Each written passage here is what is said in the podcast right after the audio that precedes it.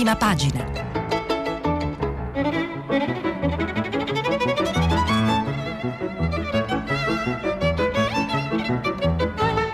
Questa settimana i giornali sono letti e commentati da Enrico Fontana, giornalista del mensile La Nuova Ecologia.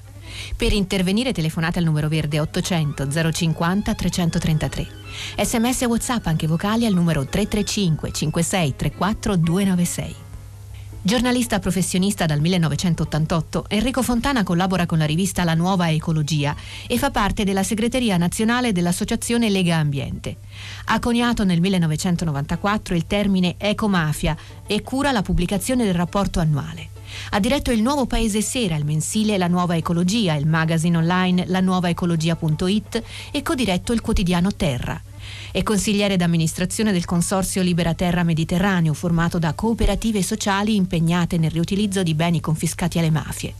Autore della conferenza spettacolo Rifiutopoli, insieme all'artista Vito Baroncini, ha pubblicato diversi libri, tra cui Dark Economy, la mafia dei veleni, scritto con Antonio Cianciullo, e La nostra Italia, dedicato ai 40 anni di Lega Ambiente. 7, 18 minuti e 10 secondi. Buongiorno alle ascoltatrici e agli ascoltatori di prima pagina da Enrico Fontana. Le imminenti decisioni del governo in materia di contenimento della pandemia causata dal coronavirus, il bilancio drammatico del maltempo e del dissesto idrogeologico e dei danni causati in Piemonte e le vittime in Liguria e infine l'enciclica del Papa Fratelli Tutti, la terza eh, firmata dal Pontefice, sono alcuni dei temi principali che troviamo sulle prime pagine di oggi oggi. Cominciamo la nostra lettura dal Corriere della Sera, il titolo di apertura è il ritorno di divieti più duri.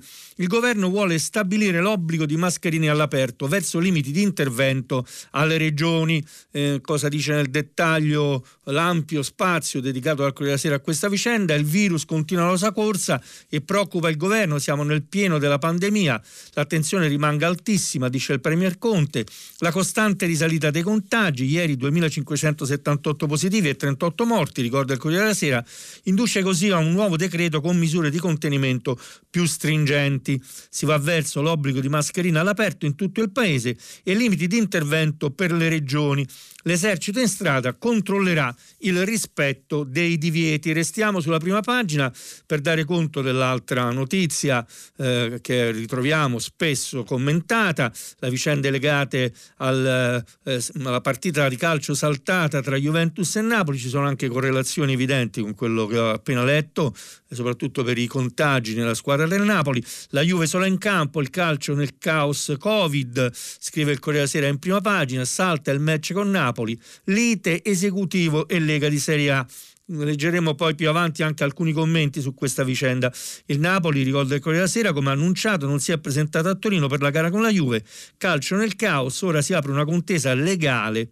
Lega e Federcalcio concordi, niente rinvio, sarà 0 a 3 a tavolino. Il ministro Spadafora aspetta all'AS vigilare. Piemonte, poi cenavamo dell'alluvione, colpiti più di 100 paesi, 5 vittime in Liguria, Resta l'allerta meteo nel nord-ovest, scrive Giusy Fasano sulla prima pagina del Corriere della Sera, mentre si contano i danni altri morti si aggiungono al bilancio. Il mare ha restituito 5 corpi tra Ventimiglia e Sanremo. Potrebbe trattarsi di vittime francesi travolte dalla piena del Roia. La tempesta Alex, questo è il nome che le è stato dato, ha portato devastazione anche oltre Alpe. Ritrovato senza vita un disperso sul colle di Tenda. Si cerca ancora un uomo nel paese. Liguria e Piemonte chiedono lo stato di emergenza emergenza in quest'ultima regione, colpiti appunto più di 100 paesi. Nel Cunese qui va rifatto tutto. Approfondiamo un attimo nelle pagine interne questo reportage curato da Giusy Fasano che ricorda già nel titolo Terza alluvione dal 1994 in Valtanaro tanti danni, ma ce la faremo. Il sindaco di Ormea le ho viste tutte, eh, è la ricostruzione di questo sindaco che ha vissuto appunto queste alluvioni una dietro l'altra, era l'inizio di novembre del 1994, ricorda Giusy Fasano, quando dopo tre giorni di pioggia incessante il fiume Tanaro si alzò come mai aveva fatto e l'onda di piena che partì proprio da Ormea corse verso valle travolgendo tutte, tutto. Esondò il Po e fra le province di Cuneo, Torino, Alessandria e Asti si contarono 70 morti. Non abbiamo morti ma da piangere, ma i danni sono davvero tanti tanti, come tanti furono con l'alluvione del 2016, anche quella per Giorgio Ferraris, vissuta da sindaco. E poi c'è un'intervista al sindaco di Piacenza, questo anche per far comprendere quanto sia stato ampia l'area interessata dai danni causati da questa eh, tempesta da questo ciclone e dal dissesto idrogeologico nel nostro paese. È a Patrizia Barbieri, sindaco di Piacenza, presidente della provincia. Uno scatto come a Genova, ricostruire il ponte Lenzino. Sì, bisogna correre, correre questo ponte deve essere ricostruito alla svelta. Il crollo del Lenzino equivale a una mazzata pesantissima per la Valtrebbia e le sue attività economiche, ricorda Patrizia Barbieri, basate soprattutto sul turismo. Ci vuole uno scatto forte, un po' come quello che ha permesso la ricostruzione del Morandi a Genova. Patrizia Barbieri, appunto 60 anni, il sindaco di Piacenza, oltre che presidente della stessa provincia eh, emiliana e lancia questo allarme. A proposito delle risposte eh, che dovrebbero arrivare, eh, ci sono due articoli sempre sulla prima pagina del Corriere della Sera che vale la pena eh, così, sintetizzare. Il primo è un editoriale di Maurizio Ferrara, due idee di riforma, burocrazia, non solo promesse. Nel periodo più difficile dei negoziati sul Recovery Fund, a maggio Angela Merkel si trovò più volte a difendere l'Italia. I paesi frugali non si fidavano di come avremmo speso i loro soldi. In un'intervista la cancelliera menziona espressamente l'impegno di Giuseppe Conte a rivoluzionare la burocrazia, ricorda Maurizio eh, Ferrera, creando le condizioni per facilitare gli investimenti. In effetti, a primi di luglio, il governo di Roma ha varato in pompa magna il decreto semplificazioni, un piccolo progresso, senza dubbio, che però scalfisce solo i margini di quella montagna di regole e procedure con cui la pubblica amministrazione irrigidisce e rallenta quotidianamente il funzionamento dell'Italia. Nelle sue linee guida sul Next Generation EU, il piano straordinario da 750 miliardi, la Commissione ha invitato i governi a spiegare bene da chi e come verranno gestiti i vari progetti, scrive ancora Ferrera sul Corriere della Sera, ribadendo peraltro che dopo un primo anticipo nel 2021 l'erogazione dei fondi sarà subordinata rispetto scrupoloso di scadenze e realizzazioni. Come faremo? Gli orientamenti sul piano di ripresa e resilienza che il ministro Gualtieri, il ministro dell'economia, ha da poco presentato al Parlamento, eh, conclude questo primo stralcio dell'editoriale di Maurizio Ferrera, comprendono l'ammodernamento dell'apparato statale, ma a parte la nuova enfasi sulla digitalizzazione, gli obiettivi sono gli stessi delle dieci riforme della pubblica amministrazione introdotte fra il 1990 e il 2014 che hanno portato a ben pochi risultati risultati. C'è un'intervista alla Presidente del Senato, Elisabetta Casellati, che il Corriere della Sera titola così tante parole e niente fatti per la ripresa. Il governo si muove eh, senza un metodo visibile. Per Isabetta Casellati, Casellati serve un progetto Italia, senza il quale anche un bazooka, qualora ci fosse, diventa una pistola d'acqua, dice la Presidente del Senato al Corriere, riferendosi ai miliardi promessi dall'Unione Europea, mentre occorre verità sulla possibile proroga dello stato di emergenza. Gli italiani, ancora la Casellati che parla, sono stanchi di oscillare tra incertezze e paure in una confusione continua continua di dati che impedisce tra l'altro di programmare il lavoro. Il Paese non può sopportare un nuovo lockdown con un'incertezza in più, quelle delle tensioni sociali. Secondo la Presidente del Senato c'è un rischio reale, qualcosa non torna nei conti degli italiani. Accennavo all'enciclica eh, di Papa Francesco, la terza, il titolo in prima pagina del Corriere della Sera è Papa Francesco, l'enciclica Fratelli tutti per un pianeta più umano.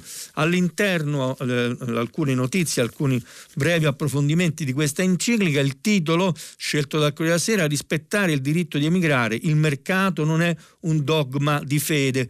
L'allarme del Papa, anche se iperconnessi, durante la crisi non siamo stati capaci di agire insieme. Se tutto è connesso è difficile pensare che questo disastro mondiale non sia in rapporto con il nostro modo di porci rispetto alla realtà eh, si legge in questa enciclica, pretendendo di essere padroni assoluti della propria vita e di tutto ciò che esiste.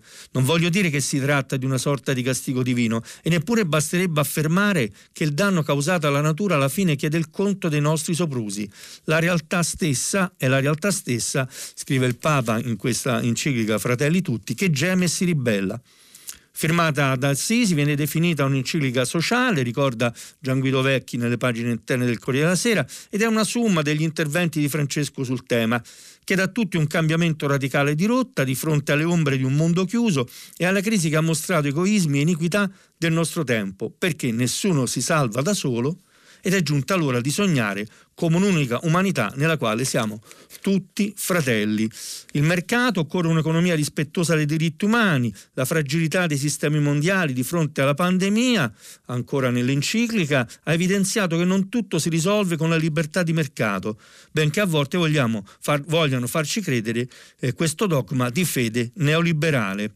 Come scrive nell'Autosi il Papa, avverte che sempre insieme al diritto di proprietà privata c'è il prioritario e precedente diritto della subordinazione di ogni proprietà privata alla destinazione universale dei beni della terra e pertanto il diritto di tutti al loro uso.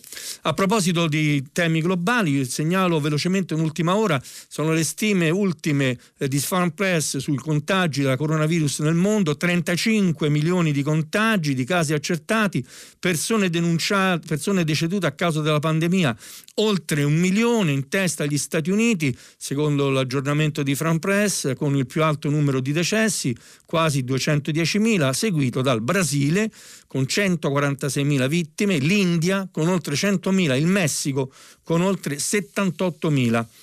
A proposito di quello che accade intorno a noi, è stato affrontato anche a lungo nella eh, rassegna stampa Radio Tremondo eh, condotta da Luigi Spinola prima di questa nostra trasmissione, Caucaso, l'ora dei missili sulle città, eh, pagine interne del Corriere della Sera, razzi armeni sulla seconda città, Gania, secondo centro dell'Azerbaijan, oltre 200 morti, le capitali si accusano a vicenda, cosa scrive Francesco Battistini, è guerra vera, tutte le notti suonano le sirene, si scappa nelle cantine eh, gelide, il giardino nero il Nagorno-Karabakh ogni giorno di più si va trasformando in una giungla rosso sangue.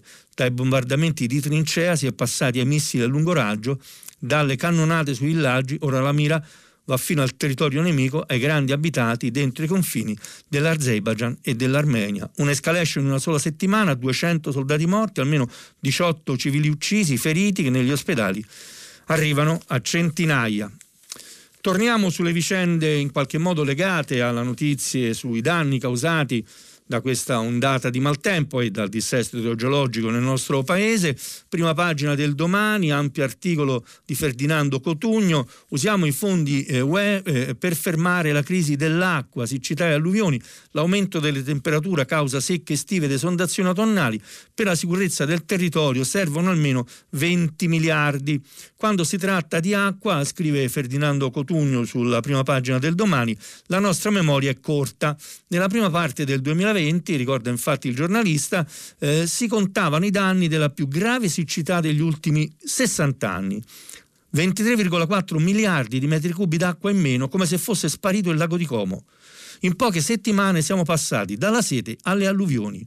Tutti i fiumi e i torrenti che sono esondati nella perturbazione che ha colpito il nord-ovest erano andati in secca almeno una volta negli ultimi anni. Il Sesia, che ha ucciso una persona nel Vercellese, nel 2015, ricorda Cotugno sulla prima pagina del domani, era così basso che sono spuntati i resti di un ponte romano. L'estate successiva, dalla riva di uno dei tratti più colpiti a Romagnano, si vedevano solo rocce e arbusti. A Limone Piemonte il Vermegnana ha invaso il paese con tre metri d'acqua la stessa acqua, la cui mancanza d'estate mette a rischio i raccolti. Questa è la doppia crisi che è raccontata sulla prima pagina eh, del domani, in un territorio vulnerabile, esposto a un clima impazzito, c'è un filo che lega la violenza della perturbazione al nord-ovest ai 37 gradi di Palermo, la temperatura più alta mai registrata nel mese di ottobre in città, ed è quello dell'Istituto Meteorologico di Berlino che ha dato il nome di Brigitta, il ciclone che è arrivato dall'Atlantico e piombato sulle Alpi.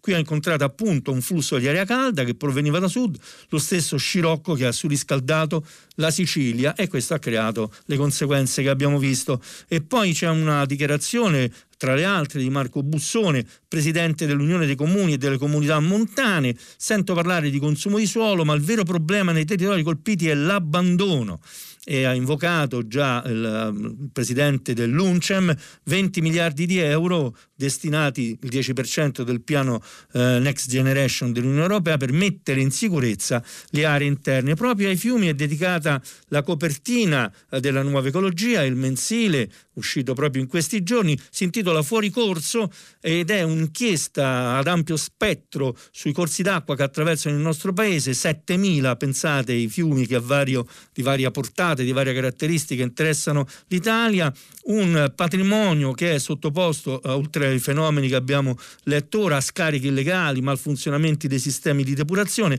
e che avrebbe bisogno di investimenti importanti. Non a caso ricorda fuori corso questa copertina della nuova ecologia, il, eh, proprio al centro del Green Deal vi sia la strategia europea per la biodiversità che prevede il ripristino di 25.000 km di fiumi in tutta Europa. Restiamo sulle pagine del domani per segnalare una delle iniziative che caratterizza questo quotidiano, cioè le inchieste finanziate dai lettori.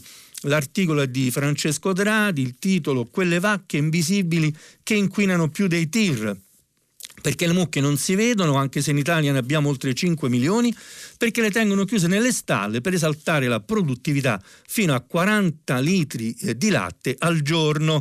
Eh, dai nomi delle località riaffiorano sentori di una creste antico, Borghetto di Noceto, Roccalanzona, Brugnoli Rivalta, le coste di Urzano e qui nelle propagini dell'Appennino Parmense che le mucche ricominciano a vedersi, a uscire dalle stalle per brucare il pascolo. È presto per dire se si tratta di un'inversione di tendenza, scrive Francesco Dradi, qualche timido segnale non solo di marketing turistico, a proposito comunque è vocabolo da cittadini, vacche è il termine rurale, ma di una filosofia produttiva produttiva più rispettosa dell'animale sembra esserci nel segno dell'eterno duello tra qualità e quantità. Si gioca la vera partita, l'impianto ambientale delle, delle deiezioni delle vacche che contribuiscono in maniera sempre più allarmante all'inquinamento di acqua e aria di tutta la pianura padana. Ricorda tra le altre cose Dradia nell'inchiesta pubblicata da domani alcuni numeri, il fenomeno è invisibile ma enorme, nelle stalle italiane sono reclusi 5,5 milioni di bovini dati 2019 dell'Associazione Italiana Allevatori, metà di latte e metà di carne, oltre 570.000, ricorda sempre Drati, eh, si concentrano in Emilia Romagna, in gran parte nel comprensorio del Parmigiano Reggiano, con le risorse che generano, ma anche i problemi che eh, l'articolo affronta nel dettaglio. Andiamo sulla prima pagina della Repubblica, il titolo centrale, contagi, l'allarme di Conte, scontro sulle regole del calcio, il premio in attenzione altissima ma interventi con proporzionalità, ricorda Repubblica, si andrebbe verso il numero chiuso per feste ed eventi privati, una stretta anche sugli orari dei locali pubblici. Non si gioca a Juve-Napoli, l'abbiamo già letto, il commento a questa notizia di ieri, duro confronto tra Speranza, il Ministro della Salute, ricorda Repubblica, la Lega di Serie A, poi un riferimento a quello che sta accadendo intorno a noi, Trump, il Presidente degli Stati Uniti, contagiato dal coronavirus, forse a casa Giorgio, invece massima allerta a Parigi, chiusi i bar. Eh, restiamo sempre sulla prima pagina della Repubblica per tornare alle vicende legate alla enciclica di Papa Francesco, il titolo scelto è Basta muri e nazionalismi, salviamoci insieme, appunto la nuova enciclica di Francesco, Fratelli tutti, il Covid non è un castigo di Dio, migrare è un diritto, ma nelle pagine interne ne approfittiamo per leggere brevi stralci del commento che fa Carlo Petrini, fondatore di Slow Food, a questa enciclica. Il titolo è una chiamata alle armi con la forza della gentilezza per cambiare il mondo.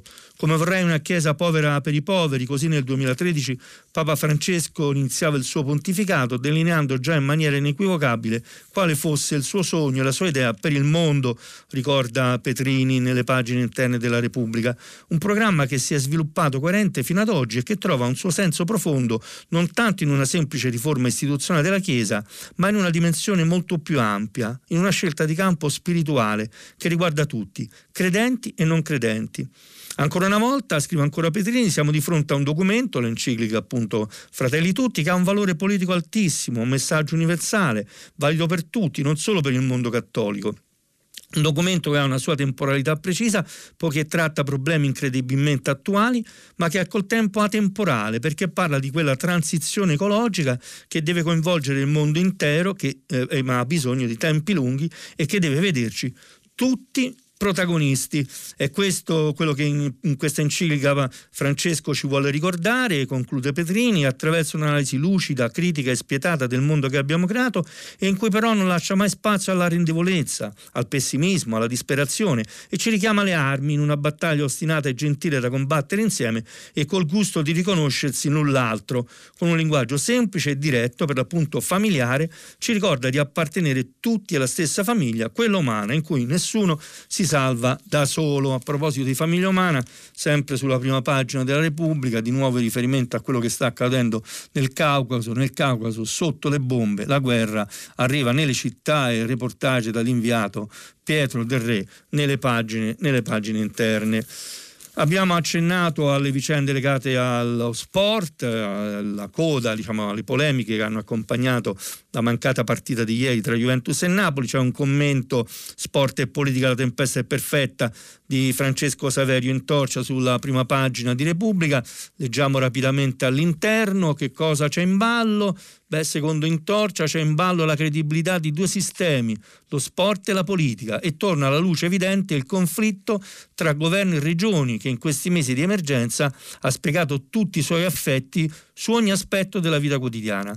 Quando il calcio è ripartito a giugno non l'ha fatto per capriccio, ma semplicemente, ricorda Intorcia, per salvare se stesso un'industria da 3,8 miliardi di fatturato che conta 1,3 milioni di tesserati, ma che perde quasi 400 milioni a stagione ed è incatenata alla vendita dei diritti. Fin qui il sistema speciale a retto, quello che ha consentito di far ripartire il campionato, da giugno ad agosto, ricordo ancora in torcia, non ci sono stati positivi a campionato aperto, mentre la curva dei contagi nel paese era sotto controllo. In una sola settimana Tuttavia questo equilibrio sottile si è frantumato.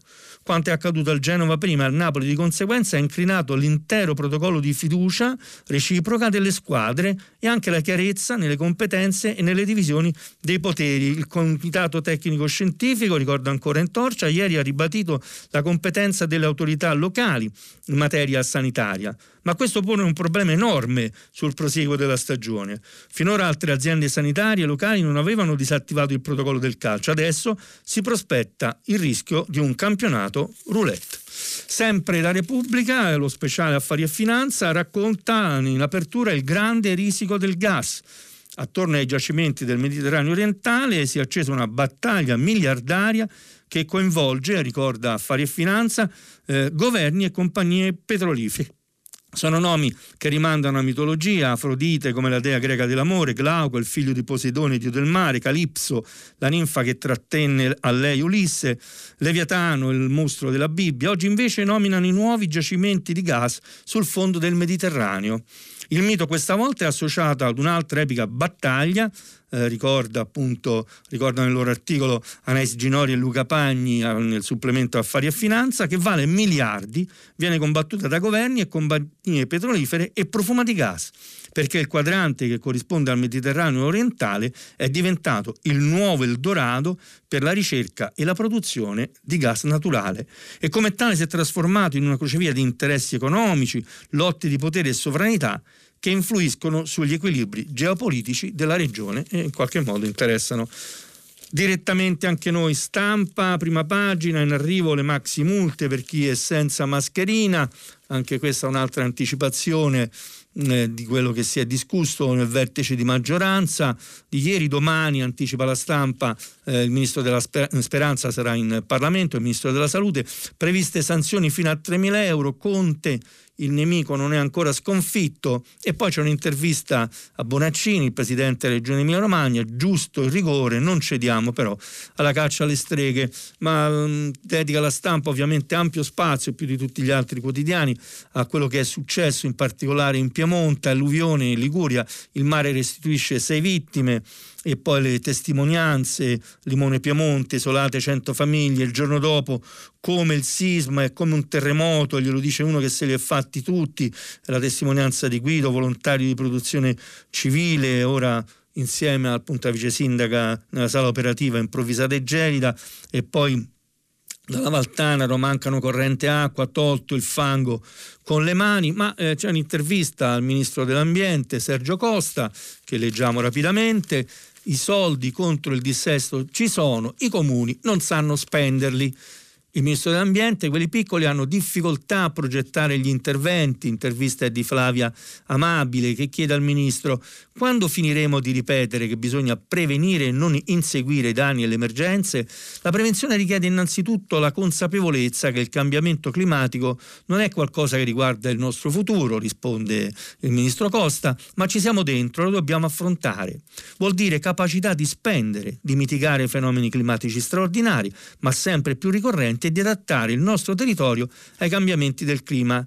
Ci manca la capacità di spendere? chiede la giornalista della stampa. Le regioni decidono la conformità dei progetti e se ammetterli ai finanziamenti nazionali, ma i comuni hanno il compito di individuare i territori a rischio e di realizzare i progetti per metterli in sicurezza. Non tutti ci riescono. Quali sono le difficoltà più importanti? La progettazione è molto complicata, risponde il Ministro dell'Ambiente. I comuni più grandi hanno competenze e risorse per poterli realizzare, ma spesso i comuni piccoli, quelli delle aree interne, vedete che torna questa vicenda delle aree interne, dove oltretutto si concentra la gran parte delle zone a rischio, non hanno né le competenze né le risorse per accelerare e, a, quindi, e accedere a studi esterni.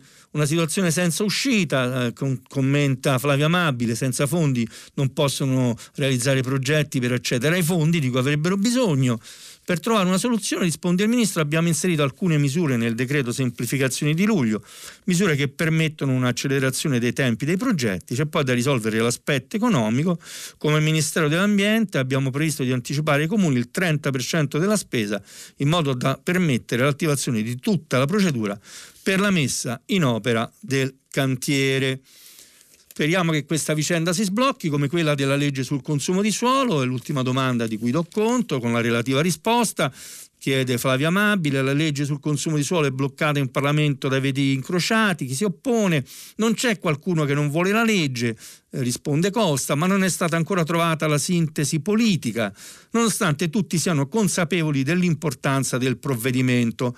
Nel frattempo siamo intervenuti con misure contro la deforestazione per migliorare l'efficientamento energetico, infine ora rivolgo un appello al mondo parlamentare eh, dice il ministro dell'ambiente, perché si riunisca un tavolo tra le commissioni parlamentari appunto e si trovi un'intesa sull'ultimo passo. Speriamo bene, staremo a vedere.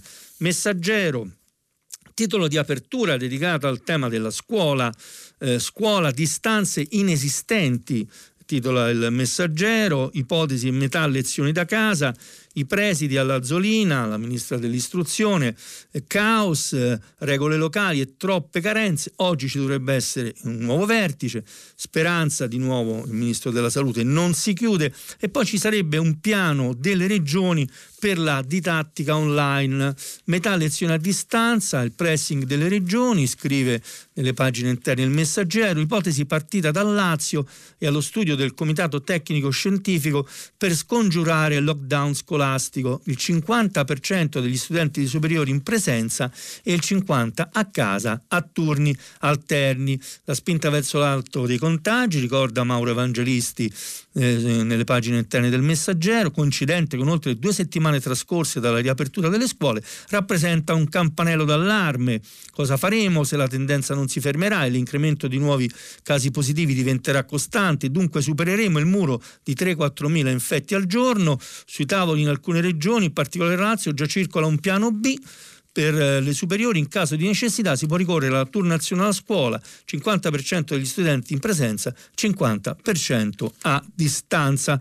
Questo scenario, incremento dei contagi, alimenta le preoccupazioni anche per la Campania, anche ieri la regione con più positive, le elezioni sono cominciate una settimana dopo e presto potrebbe esserci un'ulteriore spinta sul fronte dei contagi proprio dall'effetto scuole. Andiamo sulla prima pagina di Libero per eh, parlare ancora di pandemia, ma con uno sguardo diverso perché Libero intervista eh, Silvio Garattini, il fondatore dell'Istituto Mario Negri. Il titolo è mh, Arriva la cura antivirus. Parola di Silvio Garattini, il fondatore dell'Istituto Mario Negri, ricorda Libero, è ottimista sul vaccino però sono già in fase avanzata di studio farmaci ricavati dal siero di soggetti convalescenti. Ce n'è uno efficace a Siena in particolare, intervistato eh, da Pietro Senaldi, Garattini risponde così, il futuro del Covid-19 dipende da noi e da come ci comporteremo nei prossimi 4-5 mesi, fino a quando non arriverà il vaccino e non saranno sul mercato quei farmaci ora in fase avanzata di studio in grado di sconfiggere il virus eh, possiamo riuscire ad arginarlo mantenendo dei comportamenti accorti o rischiare il ritorno di una diffusione esponenziale del morbo se abbassiamo la guardia. Non è finita, è ancora Carattini che parla, siamo ancora in mezzo al guado e l'aumento dei casi degli ultimi giorni è preoccupante. Non si giustifica solo con il maggior numero di tamponi. Eh, ancora un piccolissimo stralcio da questa intervista perché chiede appunto Senaldi a Garattini, professore, prevede anche lei un secondo picco per Natale? Sono un ricercatore, non un indovino. La verità è che di questo virus sappiamo ancora pochissimo e che l'unica cosa che vediamo attualmente con chiarezza è molta nebbia, perché è in grado di uccidere e colpisce violentemente circa il 20% degli infetti, ma è praticamente asintomatico sulla maggioranza dei contagiati. Perché a qualcuno attacca i reni, ad alcuni il cuore, mentre per altri si ferma i polmoni? Le altre epidemie finora sono state tutte differenti, i malati avevano più o meno gli stessi sintomi, reazioni più uniformi e questa è una difficoltà in più. E poi appunto come già accennato le cure sul vaccino vanno bene, ce ne sono sei vicini a finire la sperimentazione e saranno plausibilmente disponibili entro il 2021. L'incognita è per quanto eh, proteggeranno chi rischia, eh, parla di noi, siamo tra i primi al mondo come vita media dell'Italia, ma solo quindicesimi se si parla di vita sana. In Italia gli ultimi dieci anni di vita sono per molti un calvario e quando il Covid attacca anziani con situazioni cliniche compromesse diventa letale. Restiamo sempre in tema di Covid per dare conto del titolo scelto dal tempo che legge così quello che sta per accadere, il nuovo lockdown, scatta il coprifuoco in Italia, DPCM eh, di Conte, locali chiusi alle 22 o al massimo alle 23, mascherine all'aperto in tutte le regioni, secondo il tempo, e questo corrisponde anche a un dato di realtà.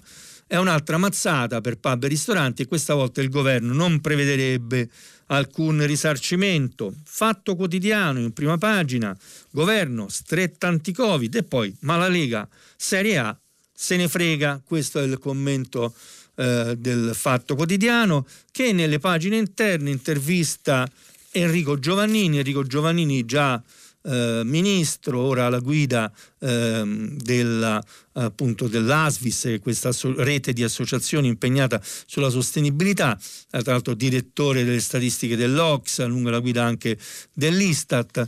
Dopo il virus saremo più cattivi, impauriti e forse meno liberi.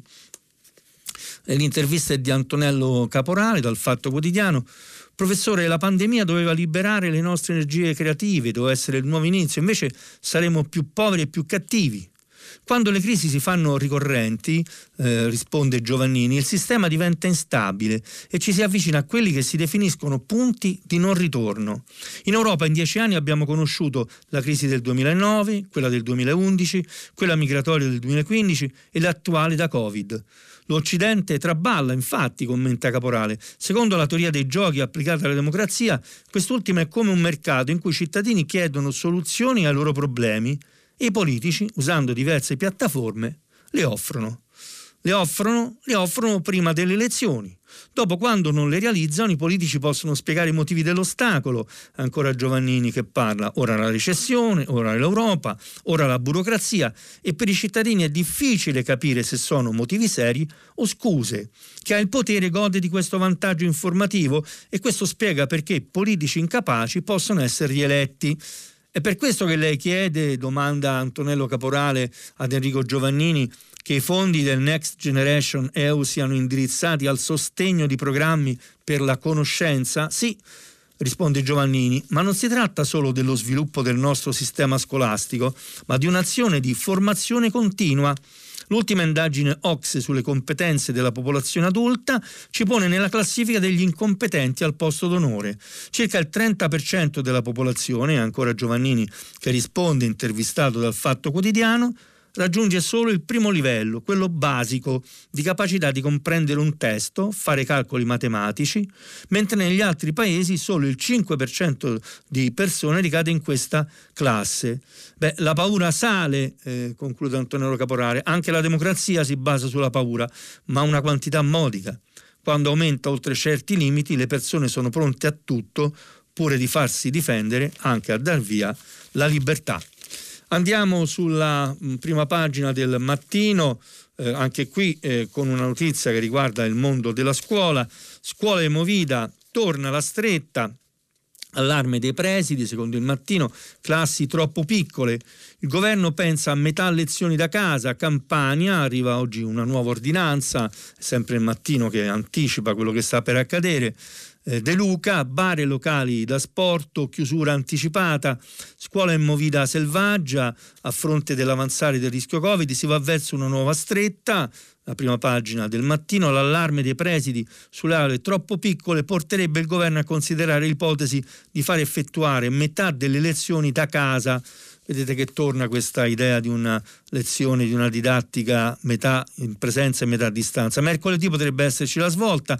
In Campania invece il governatore Vincenzo De Luca emetterà oggi l'ordinanza per evitare assembramenti serali con chiusura anticipata di bar e locali da sport. Ma restiamo sulla prima pagina del mattino per accennare a un fatto di cronaca che fa riflettere davvero, davvero molto. È quello che è accaduto appunto ieri a Napoli eh, dalle pagine interne, il titolo La città violenta, la polizia sventa una rapina, giovane di 17 anni resta ucciso, eh, scrive Giuseppe Grimaldi, eh, un'altra notte di sangue, terrore e morte a Napoli, due giovanissimi tentano con una pistola a salve. Una rapina in pieno centro storico, ma incrociano sui loro passi una pattuglia di poliziotti in borghese, il ragazzo che impugna l'arma, la punta verso gli agenti e a quel punto il poliziotto spara e lo uccide, scrive Giuseppe Grimaldi, ennesima replica di un copione tragico, storia che sa già eh, di già visto troppe volte. Via Duomo, la cronaca, alle 4.22 di ieri, ancora notte, le strade del centro sono ormai deserte, ma al di là di un vicoletto laterale, distante solo un centinaio di passi da Via Marina, spuntano due ombre che scivolano veloci a bordo di un motorino che risulterà poi rubato. I due, il minorenne, Luigi 17 anni, l'altro 18 anni, Ciro Di Tommaso, di, eh, figlio dell'ex capo degli Ultra del Napoli, già noto alle cronache per altre vicende, tengono d'occhio tre persone che si attardano a chiacchierare all'interno di una Mercedes, sono le loro prede e vogliono rapinarli, scatta l'assalto, non è ancora chiaro chi fosse la guida del ciclomotore né chi impugnasse l'arma, fatto sta che uno dei due la estrae puntandola contro gli occupanti, attimi di paura, in, frat- che cosa accade? eh, accade appunto intervento di un'autocivetta della polizia sulla quale viaggiano due agenti dei falchi della squadra mobile in servizio di controllo e poi qui accade eh, appunto la tragedia con eh, eh l'uccisione di questo giovane, ovviamente l'indagine è il corso, resta al vaglio degli inquirenti anche la posizione della gente, non è escluso, scrive il mattino, che nei suoi confronti si possa procedere per eccesso colposo di legittima difesa, ma a far riflettere ancora Giuseppe Rimadi, l'unica certezza è quella di un'ennesima tragedia che vede coinvolti giovanissimi che rischiano la vita per una rapina. Luigi, come tanti altri ragazzi o poco più che adolescenti che vivono pericolosamente in una città che giorno e notte deve fare i conti con la camorra, sì, ma anche con una criminalità di strada sempre più sfrenata e feroce. Luigi è uno di loro, sono otto mesi fa, ricorda ancora Giuseppe Rimati, a perdere la vita durante un tentativo di rapina a Santa Lucia Fugo Russo, che aveva solo 15 anni. Ma quanti sono i Luca e gli Ugo che circolano a Napoli ogni giorno con una pistola giocattolo in, cas- in tasca, accompagnandosi magari a cattive compagnie? Poi c'è un racconto di Leandro Del Gaudio che spiega anche un po' la vita di questo diciassettenne che era già stato, eh, era finita appunto eh, in altre vicende, vittima numero uno di questa storia, lo racconta così Leandro del Gaudio, agnello sacrificale di una Napoli che non cambia mai, che non si stanca di recitare lo stesso copione, eppure aveva vissuto, aveva stato accolto da un parroco dei Salesiani in una sua comunità per il recupero di minorenni, fine 2018 Luigi viene arrestato in un blitz antidroga contro una famiglia si presuppone affiliata alla Camorra, la zona sedile a Porte, quartieri spagnoli, gli trovano della cocaina in tasca, ripeto, a 17 anni, finisce in comunità poi davanti a un giudice minorile. Luigi confessa, incassa la messa in prova, un istituto che gli consente di ripulirsi la fedina penale, eh, da febbraio a giugno 2020 fa il volontario, un corso di pizzaiolo, inizia a lavorare, per il giudice minorile non ci sono dubbi, tanto di esprimere un verdetto favorevole alla sua riabilitazione ed è un beneficio che all'inizio, che dopo poche settimane lo riporta in strada, di notte, lontano da ogni genere di controllo, rieccolo alle 4 del mattino, scrive Leandro Del Gaudio, accanto a un predestinato come lui, arma in pugno, non alzano le braccia di fronte all'alto e la scena finale, quella in cui rischi di ammazzare e, o di essere ammazzato come è capitato a Luigi che ripeto aveva una pistola a salvo, una pistola a giocattolo, si dice così. Dalla prima pagina del giornale andiamo verso la conclusione della nostra rassegna stampa. Eh, secondo il giornale tornano le tasse senza pietà, la ripresa non c'è, si avvicina un'altra stretta anti-Covid, ma il governo invia le cartelle fiscali. L'articolo è di Gian Maria De Francesco e Francesca Forte, 9 milioni di cartelle esattoriali, scrive il giornale in prima pagina, rischiano di abbattersi sui contribuenti italiani tra dieci giorni. Il decreto agosto, che oggi sarà in aula al Senato per il voto di fiducia, prevede infatti lo stop fino al 15 ottobre della cosiddetta riscossione coattiva. Questo significa, secondo il giornale in prima pagina, che da giovedì della prossima settimana sia Agenzia delle Entrate e Riscossione che gli agenti locali comuni potranno riprendere le attività usuali, inclusi i pignoramenti di stipendi e pensioni. Andiamo sulla prima pagina eh, della Verità che torna eh, sulle vicende legate al campionato. Il titolo scelto è Il campionato è già un pastrocchio. Juve Napoli è un caso, gli azzurri non partono per indicazioni dell'ASL, la Lega Calcio si gioca, Ronaldo in C verso il 3-0 a tavolino e poi dà conto appunto la verità del vertice da Conte eh, sulle nuove restrizioni. L'ultimo giornale a cui dedichiamo la nostra attenzione, ma per dare appunto conto di un, punto, di, una, di un approccio diverso da quelli che abbiamo letto finora, è il foglio che a tutta pagina questo titolo importante, Laudato sì, il PIL, la decrescita infelice da Bob Kennedy a Papa Francesco, passando per Beppe Grillo, da tempo la crescita economica è messa in discussione, è il titolo che precede appunto l'articolo di Luciano Capone e Carlo Stagnaro. È vero che il PIL misura solo la ricchezza di un paese, ma è questa a determinare benessere, salute, istruzioni e felicità. Un'altra enciclica è possibile. Sinteticamente, che cosa scrivono Luigi Capone e Caro Stagnaro? I nemici del capitalismo e i loro argomenti esistono da prima che il capitalismo nascesse, da sempre il meccanismo che nella storia dell'umanità ha portato più benessere a più persone nel più breve tempo viene messo in discussione, va ripensato, superato. In ogni caso bisogna cambiare paradigma, si devono abbandonare i fondamenti del suo credo, in particolare il dogma della crescita e in particolare ciò che serve a misurarla, il PIL, prodotto interno lordo. Secondo Luigi Capone e Carlo Stagnaro, gli attacchi al PIL e alla crescita si amplificano e intensificano durante le crisi economiche, paradossalmente proprio quando il PIL si contrae, cioè quando c'è decrescita infelice. L'obiettivo non sarebbe quello di migliorare o riformare il sistema per tornare presto a crescere, ma edificare un sistema radicalmente diverso su nuove e non meglio specificate fondamenta e questo, questa idea di nuove fondamenta che andrebbero individuate per dare un segno diverso alla, alla, appunto alla crescita economica. Eh, non funziona secondo la prima pagina del foglio. Ultimissima notizia con cui concludiamo la rassegna stampa, viva il Mose, la morte di un'orologia italiana, eh, fa riferimento il foglio alla, dighe mobili che si sono alzate impedendo l'acqua alta a Venezia negli ultimi giorni, ci hanno assicurato che era una fregnaccia, una mangiatoia, una pazzia tecnica, ora che è fatto e si è visto che funziona, il prossimo chiacchierone anzitutto cucinatelo, scrive eh, l'editore editoriale del direttore nel brodo della sua insulsaggine. Bene, si conclude così la lettura delle prime pagine dei giornali, vi do appuntamento dopo una breve pausa pubblicitaria con il nostro filo diretto. Enrico Fontana, giornalista del mensile La Nuova Ecologia, ha terminato la lettura dei giornali di oggi. Per intervenire chiamate il numero verde 800 050 333. Sms e WhatsApp anche vocali al numero 335 5634 296. Si apre adesso il filo diretto di prima pagina per intervenire e porre domande a Enrico Fontana, giornalista del mensile La Nuova Ecologia.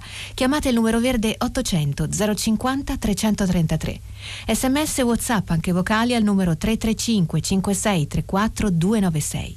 La trasmissione si può ascoltare, riascoltare e scaricare in podcast sul sito di Radio 3 e sull'applicazione RaiPlay Radio.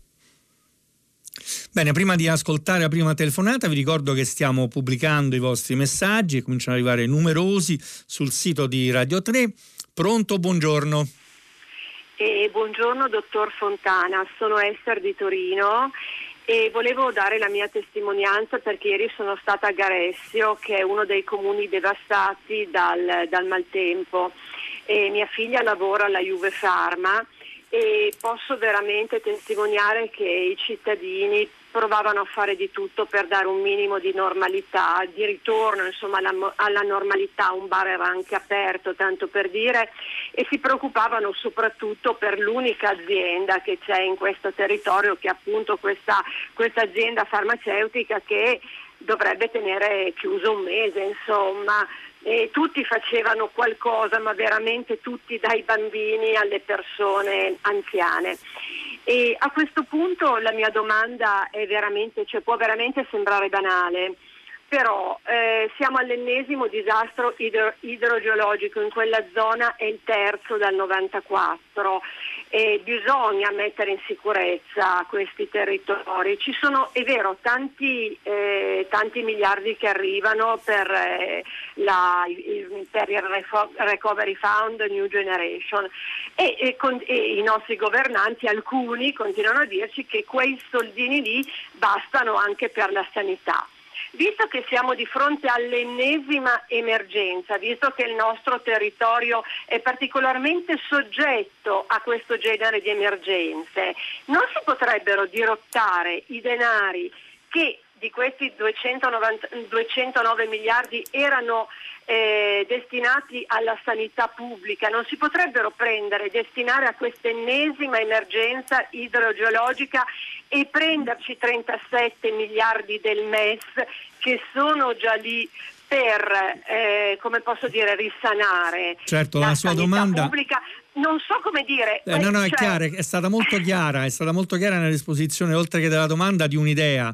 Ora, al di là delle polemiche sull'utilizzo mancato del MES, le, qui valgono le parole del governatore della Banca d'Italia Ignazio Visco che a più riprese ha sottolineato come mm, non, non abbia trovato che vantaggi di questo, nella, nell'utilizzo di questa misura. Però non c'è bisogno davvero di metterci adesso a fare la guerra tra priorità del paese. Quella del risanamento idrogeologico dell'Italia è una questione sulla quale ci sono già risorse nazionali significative, arriveranno altre risorse europee importanti, si tratta di fare quello che purtroppo ancora oggi non si riesce a fare.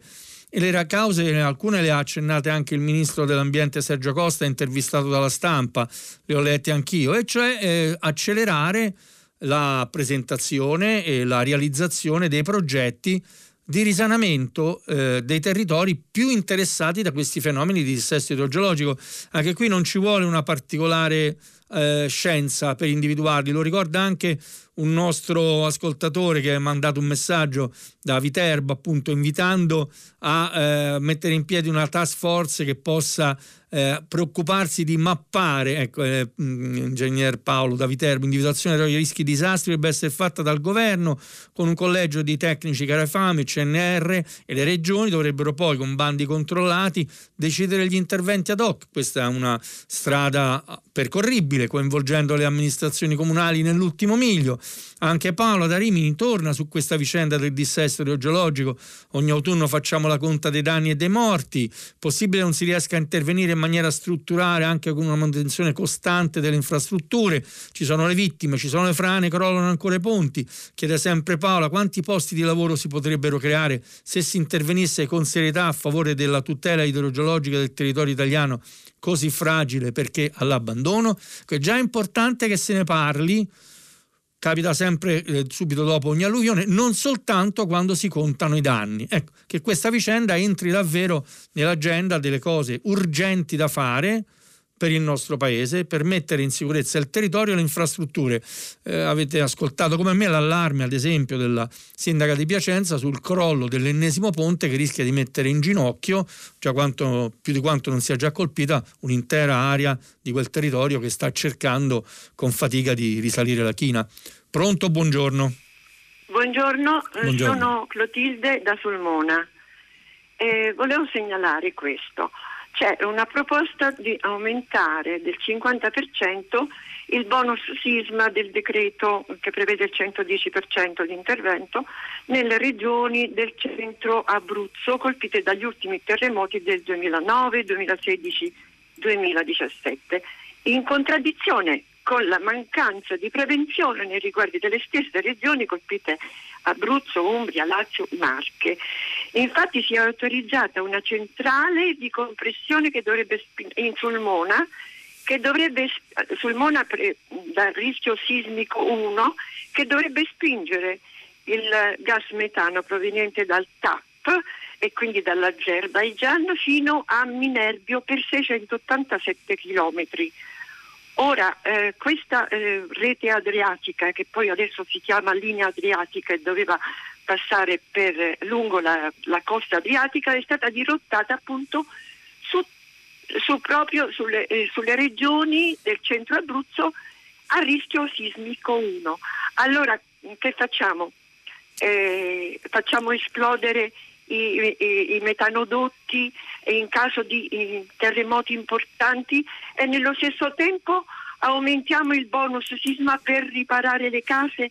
La sua, la sua, segnalazione è puntuale circa le contraddizioni, ce ne sono molte purtroppo, che hanno a che fare sulla realizzazione di infrastrutture e opere pubbliche in aree che hanno così profonde fragilità. Io ho accennato a proposito di gas alla pagina d'apertura del supplemento Affari e Finanza della Repubblica su come intorno al gas si stiano giocando partite drammatiche. Tra l'altro l'Azerbaijan è proprio uno dei paesi coinvolti in una nuova guerra con Armenia, ne, ne ha parlato anche, l'ho già detto, Radio Tremondo con Luigi Spinola nella precedente trasmissione eh, a lungo.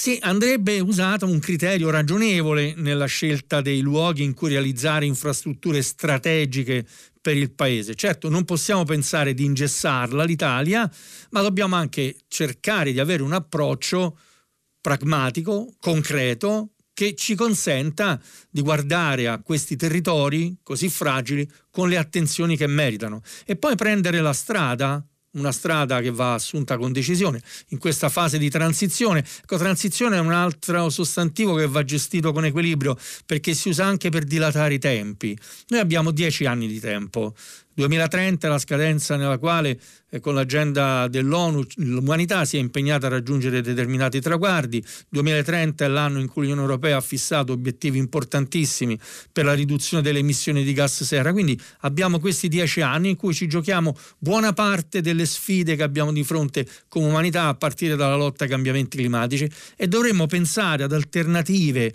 alle fonti fossili, gas compreso, più di quanto non si faccia ora ne accenno soltanto una per non rubare troppo tempo, è il biometano che viene dalla lavorazione del, dei rifiuti organici con questi impianti di digestione, si chiamano anaerobica, si produce biometano che ha le stesse caratteristiche tecniche del metano normale e viene però da una fonte rinnovabile. Anche qui vanno realizzati gli impianti, ecco, a volte c'è una reazione eh, sopra le righe, per cui persino questi impianti che non hanno alcune emissioni finiscono all'indice, neppure fossero centrali nucleari. Quindi trovare un punto di equilibrio non è semplice, però se uno ha in testa un orizzonte, un traguardo da raggiungere, forse le scelte eh, più corrette da fare arrivano prima. Pronto? Buongiorno. A lei, buongiorno. buongiorno. Massimo mi chiamo. Sì, da dove eh, chiama? Da Genova. Grazie. Prego. Ehm, dunque io mh, mi riferisco all'ultima lettura mh, mh, del foglio, dell'articolo sul foglio che, sì. che lei ha fatto bene che mi sembra affronti un tema di, per il quale non basterebbero ore di discussione in poche righe facendo le leggi del capitalismo. Allora io scendo a quel livello in maniera molto superficiale vorrei porre due, due o tre obiezioni a questo, a, alle cose che vengono lì scritte. Mi pare intanto che il capitalismo descritto in quell'articolo è quello del Novecento, ma nel, nel, nel, terzo millennio è cambiato qualcosa, è entrata la Cina nel WTO, abbiamo assistito a una rivoluzione tecnologica senza precedenti, con velocità incredibile dei processi, per cui io parlerei proprio di rivoluzione, secondo me i libri di storia lo ricorderanno come rivoluzione questo periodo per la velocità dei processi in atto e anche per la scala, di questo forse bisognerebbe parlare anche. E, ehm, per cui è anche una finanziarizzazione spinta che forse prima non c'era, insomma è cambiato il capitalismo, loro parlano di un capitalismo del passato. Eh, a me sembra invece che il, il lavoro soprattutto eh, sia, stato, sia stato trasformato in Occidente quantomeno, a me interessa l'Occidente, mm, la Cina è un paese che continua a essere non democratico e quindi anche se un miliardo di persone accedono al benessere comunque io vivo in Occidente, almeno di questo mi preoccupo, a me sembra che questi processi non siano in equilibrio. Ed è il capitalismo che sta guidando la globalizzazione, che di per sé è un processo positivo, eh? e mi sembra inadeguato, mi sembra che stia fallendo eh, invece, per i motivi che dicevo prima. Allora, ehm, eh, il Covid sta probabilmente semplicemente catalizzando e mettendo in mostra qualcosa che però è in atto già da tempo, ehm, e sul lavoro il problema esiste. Allora, che per me è centrale anche quello del lavoro, è a scala proprio globale. Io mi chiedo, ma è possibile che ehm, mh, non si possa davvero invece inoculare gli elementi di carattere sociale eh, questo modello liberista senza dover per forza mettere in discussione il PIL e la crescita?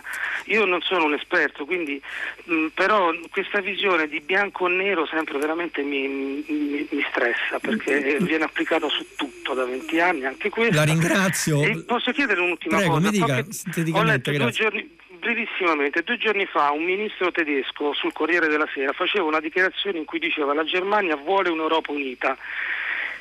L'euro, ecco, questa cosa fa ben sperare, ovviamente anche lì ci si divideva nei commenti, però... L'ho ehm, ascoltata con attenzione e ho perfetto. capito qual è sua, il suo punto di vista. Devo dirle che anche a me il bianco e il nero, quando si affrontano temi così complessi, spaventano sempre, no? la complessità. Magari c'è un modo per renderla comprensibile, semplice, ma è sempre complessità. C'è una grande questione che ha a che fare con il modello economico, con i suoi impatti, con le disuguaglianze che si moltiplicano, con i cambiamenti climatici, con le negatività che sono sotto gli occhi di tutti e che questa pandemia che stiamo vivendo ha sicuramente accentuato. C'è una grande discussione e appunto non possiamo risolverla certo in pochi minuti qui da prima pagina, però magari segnalare qualche aspetto su cui si può fare meglio anche dal punto di vista ambientale per quello che accade ora può essere utile. Io prendo spunto da uno dei messaggi, degli sms che stanno arrivando, Dario da Varese, eh, tasse ecologiche sempre auspicate ma mai promulgate, se ne discuterà molto, vedrete, lui eh, Dario ne propone una contro il becero turismo turismo di massa, una tassa seria europea sui voli aerei 30, 50, 150 euro per volo secondo la classe del tragitto, una forte tassa sulle crociere e così via. L'Italia dal turismo di massa ne, rice- ne ricava più disastri che non vantaggi.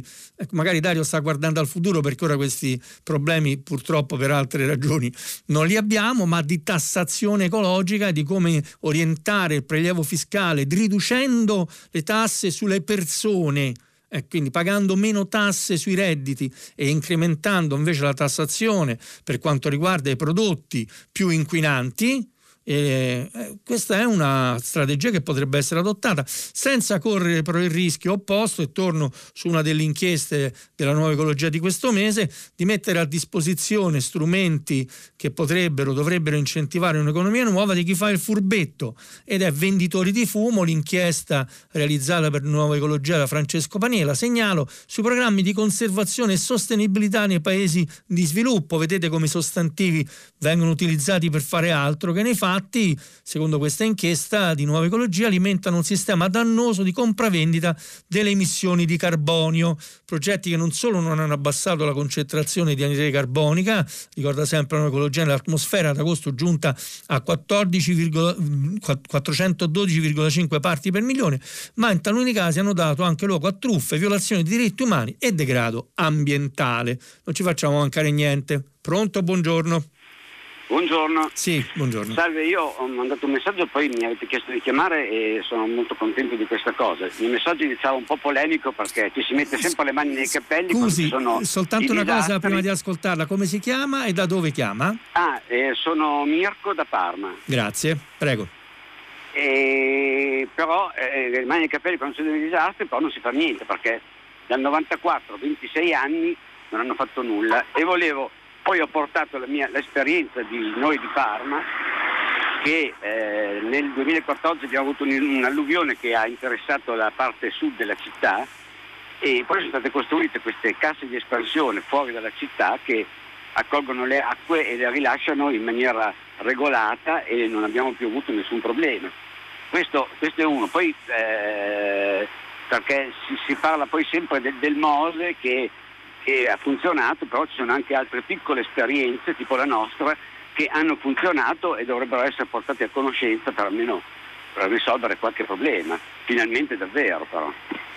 È così, l'Italia, grazie innanzitutto per questa testimonianza, l'Italia è, ha tantissime buone pratiche che si potrebbero raccontare per quanto riguarda il modo con cui eh, mitigare, risolvere eh, i rischi causati dal dissesto idrogeologico da un lato e da questi eventi meteo estremi che sono, eh, la, dire, fanno parte del DNA dei cambiamenti climatici. Questo anche per per condividere delle conoscenze, insomma proprio questi eventi meteorologici così estremi sono una delle caratteristiche degli impatti dei cambiamenti climatici. Mi viene in mente quello che è accaduto eh, tra le province di Massa e Carrara di fronte a, a, fenomeni appunto gravi di dissesto idrogeologico, di frane causate da alluvioni attraverso l'ingegneria naturalistica, ma la stessa cosa capita per progetti di cura eh, dei fiumi, di manutenzione fluviale. Si fa una grande fatica a mettere in rete le buone pratiche, a farle conoscere e a farle diventare un patrimonio condiviso, in modo tale che le risorse che ci sono e quelle in più che dovrebbero arrivare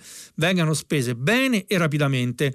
Eh, qui c'è anche un altro sms di cui voglio dare conto, è quello di, che arriva da Paola, da Alessandria, eh, ci scrive disastri alluvionali in Piemonte, non solo vorrei che si mettesse freno alla bulimia costruttiva che pervade il nostro paese tra nord e sud, sud, creando non solo brutture, deturpazioni di paesaggio, ma anche problemi seri appunto di dissesto idrogeologico. E poi ehm, non è possibile che a parte casi accertati di necessità, le imprese edili da noi non cominciano a fare ristrutturazioni, cambi d'uso di quello che è già presente, se non addirittura demolizioni, eh, nel caso in cui possano favorire una maggiore tenuta del territorio.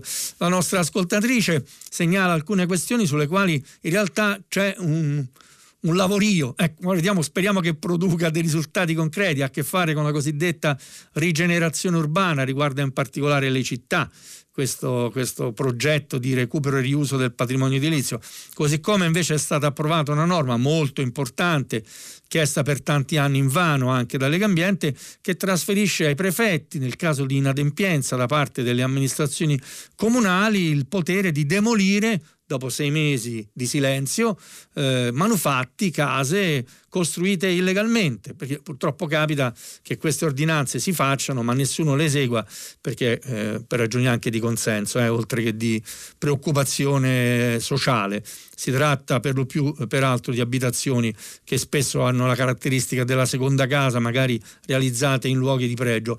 Questo muove l'economia e per tornare ad una telefonata precedente genera lavoro buon lavoro, anche qui cioè, ci sono tante stime, tanti numeri che segnalano come proprio le imprese che hanno investito davvero in sostenibilità ambientale abbiano retto meglio l'impatto del coronavirus e abbiano anche eh, tutelato posti di lavoro e magari creato posti di lavoro. Penso in particolare, e eh, concludo per ascoltare la prossima telefonata, a quelle imprese che di fronte alla crisi economica causata dal coronavirus hanno riconvertito le loro produzioni eh, magari appunto mettendosi a produrre dispositivi di protezione individuale come le mascherine non usa e getta mascherine certificate e riutilizzabili e che magari quando si termina di utilizzarle possono essere smaltite non nei rifiuti indifferenziati ma perché fatte di materiali biodegradabili eh, tolti gli elastici nei rifiuti biodegradabili e compostabili. Insomma il nostro è un paese straordinariamente ricco di risorse e di intelligenze speriamo che vengano messe a sistema e canalizzate nella giusta direzione. Questa è la partita che ci giochiamo nei prossimi mesi tutti quanti, eh? non soltanto chi ci governa, non soltanto le imprese, l'informazione, come in questo caso, e ciascuno di noi. Pronto? Buongiorno. Buongiorno. Sì, l'ascolto, buongiorno. Eh, io mi chiamo Armando, il telefono da Torino. Sì, buongiorno. Io vo- volevo soltanto, eh, soltanto fare piccola, eh, un piccolo intervento per quanto riguarda la partita eh, Juventus-Napoli. Io vorrei dire che è quasi ora che sia la Lega sia le società si mettano d'accordo nel senso che facciano prevalere prevalentemente la salute delle persone, perché è vero che il calcio è una cosa che attrae, è una cosa che veramente ci porta un pochino di sollievo, ma è anche vero che la prima cosa che si deve vedere, che si deve guardare, come dice benissimo il ministro Speranza, è quella che prima di tutto c'è la salute e poi rimane tutto il resto. Volevo sapere come la pensava.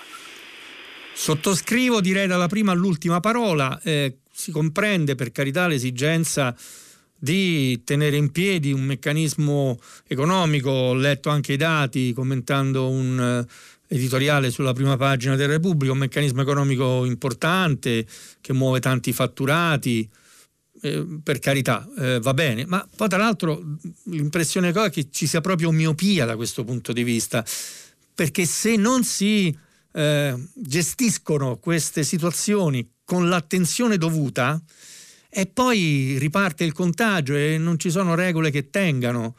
Quando un'intera squadra, penso al Genoa, si ritrova con tantissimi eh, giocatori contagiati, quando accadono le cose che sono successe tra Juve e Napoli, purtroppo può capitare che questi fenomeni eh, si ripetano ancora, per cui è davvero consigliabile una grande prudenza.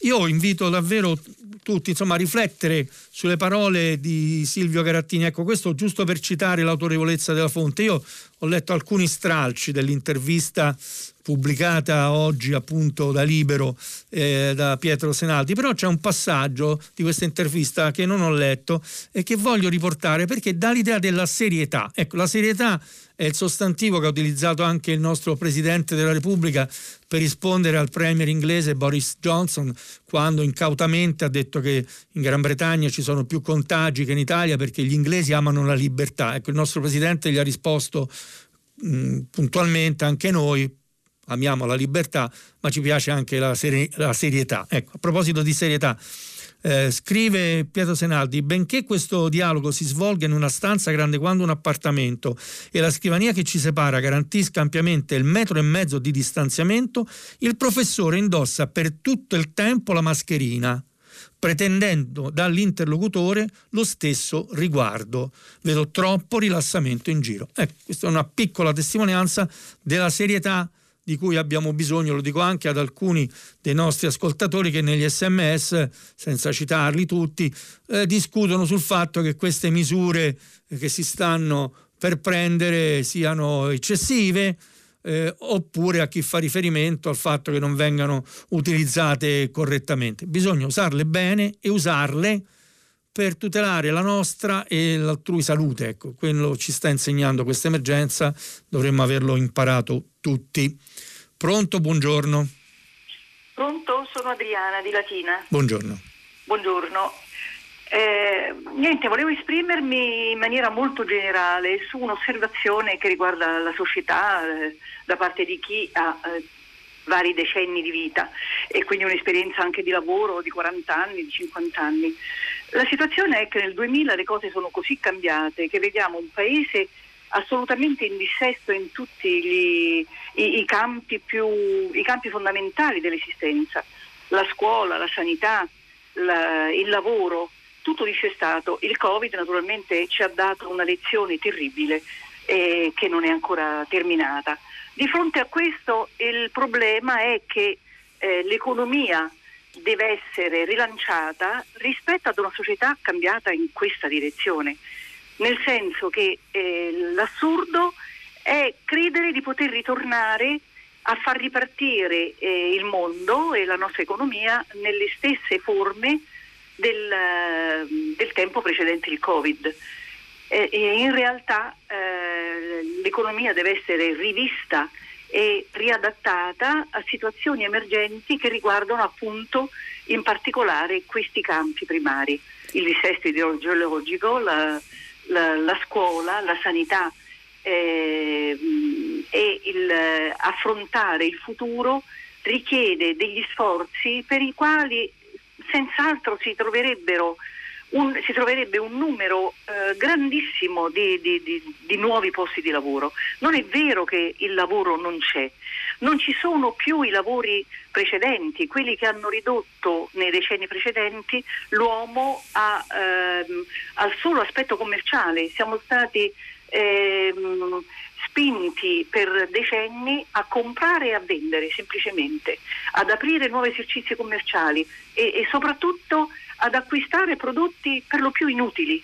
Dobbiamo ricondurci ad una tutela del, della vita e del territorio eh, che richiede sforzi immensi e che appunto ci può permettere di, eh, di trovare impiego per italiani e stranieri allo stesso modo, per eh, quindi eh, impegnare le nostre energie e la nostra, eh, tutta la nostra capacità progettuale e lavorativa nei campi urgentissimi di intervento. La ringrazio per questa sua riflessione che condivido, ma al di là della condivisione tocca una questione fondamentale, e cioè il tema del lavoro. È stato già richiamato da, da altri ascoltatori negli interventi eh, precedenti, è fondamentale, cioè noi non possiamo immaginare di affrontare la crisi che stiamo vivendo, che è una crisi sanitaria, ambientale, sociale ed economica, perdendo di vista questo obiettivo che ha a che fare con la dignità delle persone, ma anche con i fondamentali dell'economia.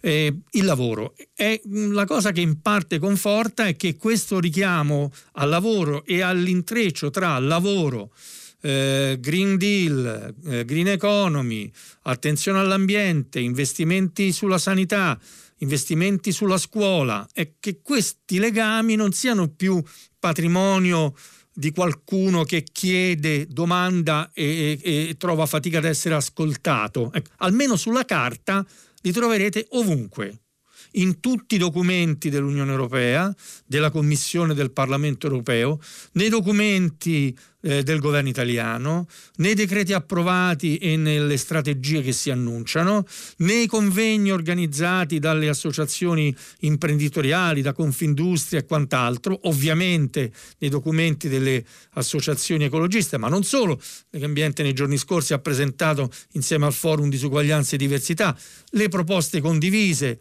per costruire un piano eh, che abbia a che fare con il recovery fund e la resilienza, la generazione di lavoro e la lotta alle disuguaglianze, stanno scritte dappertutto. Ecco, il problema è che ad oggi stanno scritte.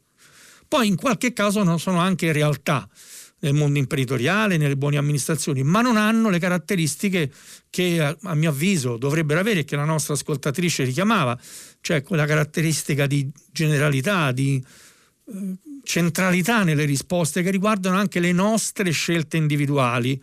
Eh, ha fatto bene la nostra ascoltatrice a richiamarle, le nostre responsabilità quando abbiamo a che fare appunto con il nostro ruolo di consumatori, eh, nelle scelte che facciamo tutti i giorni nella nostra vita quotidiana, perché anche noi abbiamo una parte di responsabilità.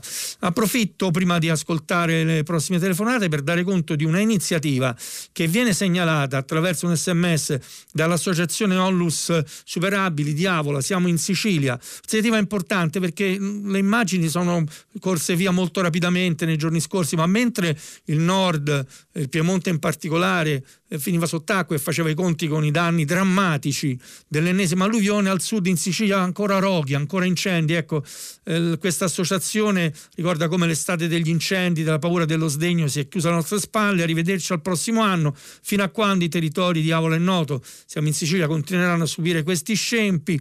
La fredda risposta della politica rende visibile ancora una volta il male che la paralizza nella palude dei calcoli e dei veti. Il mensile Lo Sguardo, edito appunto dall'associazione Lussi Superati, responsabile, organizza un incontro, fa piacere segnalarlo, in una chiesa eh, francescana, grazie alla disponibilità del parroco, proprio per ragionare eh, intorno a questa vicenda, a queste vicende e tornare a parlare di eh, incendi, eh, di fiamme e di territori che bruciano quando non bruciano, perché poi la ricetta alla fine è questa, è preoccuparsi dei problemi che abbiamo di fronte non quando esplodono, ma un po' prima, per cercare di prevenirli, se possibile, insieme. Pronto, buongiorno. Pronto, eh, sono Marina da Cremona. Buongiorno. Eh, la provincia che in primavera ha avuto la maggior percentuale di contagi. Forse sono scottata per quello, ma io mi domando seriamente cosa aspetti il governo a rimettere l'obbligo delle mascherine ovunque, che è una regola, mm, secondo me non, non, non bisogna annunciarlo per la settimana prossima, bisogna farlo subito perché è una regola semplicissima che serve anche da deterrente e sinceramente, visto che siamo mh, circondati da paesi europei che hanno molti più contagi di noi, eh, dovremmo, dovremmo aver fatto esperienza in primavera.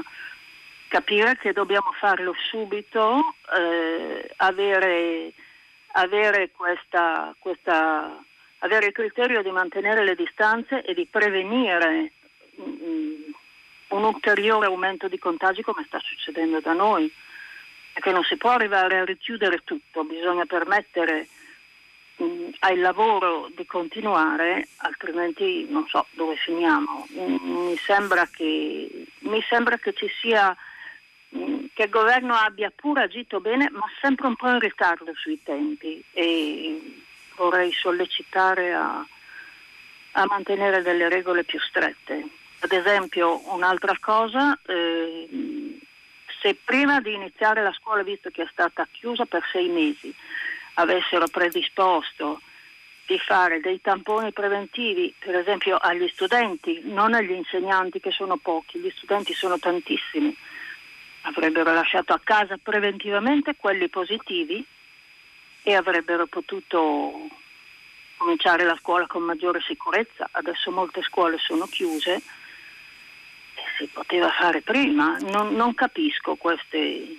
Non capisco. Io l'ho ascoltata con grande attenzione perché poi chi ha vissuto come lei nei territori più colpiti dal dramma, adesso sembra lontano, ma era, non era molti mesi fa, delle vittime causate dal coronavirus, porta una memoria che è anche esperienza. È molto probabile che questo decreto del Presidente del Consiglio dei Ministri, di PCM, come si dice in gergo, contenga tra le varie misure che vengono anticipate l'obbligo della mascherina ovunque, anche all'aperto. Avrà un passaggio parlamentare perché di questo si è discusso a lungo anche nei mesi precedenti, come coniugare la necessità di rispondere magari prima però non, non, non, ci stiamo comportando malissimo se guardiamo agli altri paesi europei e avere anche un po' il senso della responsabilità che abbiamo esercitato insieme ci aiuta ad affrontare anche le fatiche nuove a cui andremo incontro. Comunque eh, accennavo alla necessità di coniugare eh, il, la risposta rapida con dei passaggi che hanno a che fare con la democrazia. E che la democrazia eh, per essere vissuta deve essere appunto reale e richiede anche dei passaggi. Quindi ci sarà domani, da quello che ho letto sui giornali, al mm, Parlamento la presenza del Ministro della Salute eh, Speranza che annuncerà sostanzialmente i contenuti definiti di questo DPCM che poi verrà rapidamente approvato.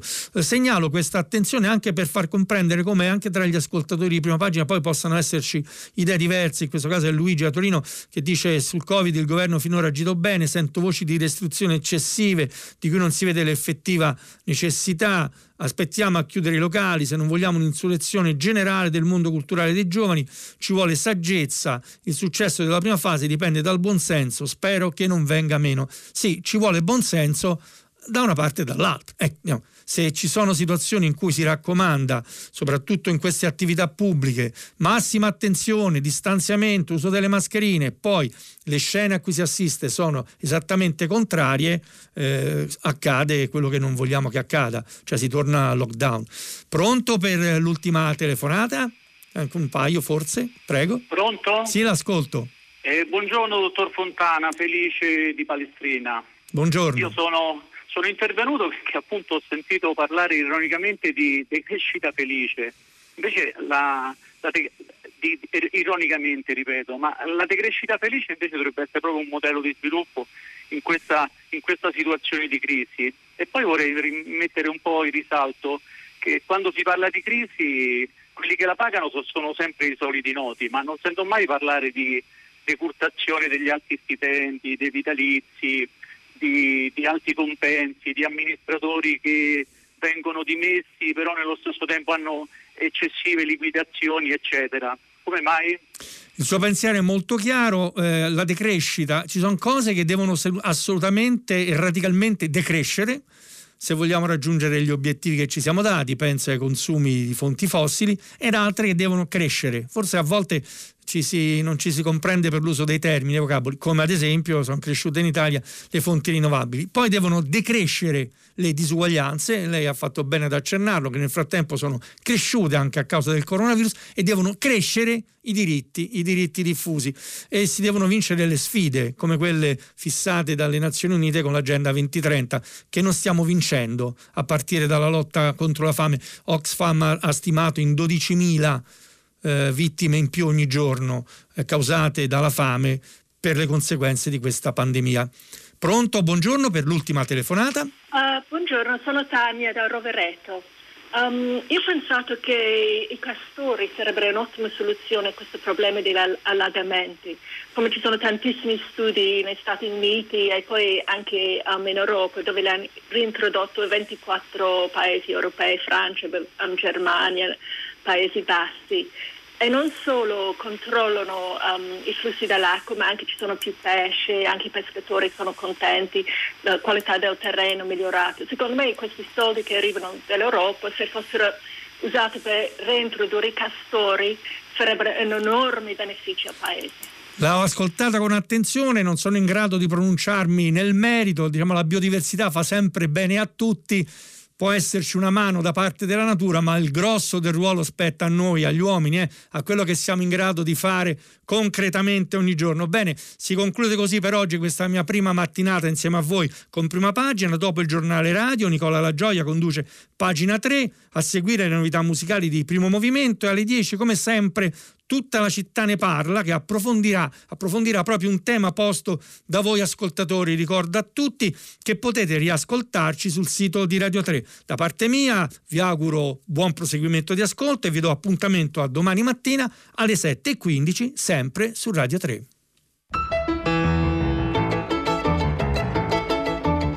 Enrico Fontana, giornalista del mensile La Nuova Ecologia, ha letto e commentato i giornali di oggi. Prima pagina un programma a cura di Cristiana Castellotti, in redazione Maria Chiara Beranec, Natascia Cerqueti, Manuel De Lucia, Cettina Flaccavento, Giulia Nucci.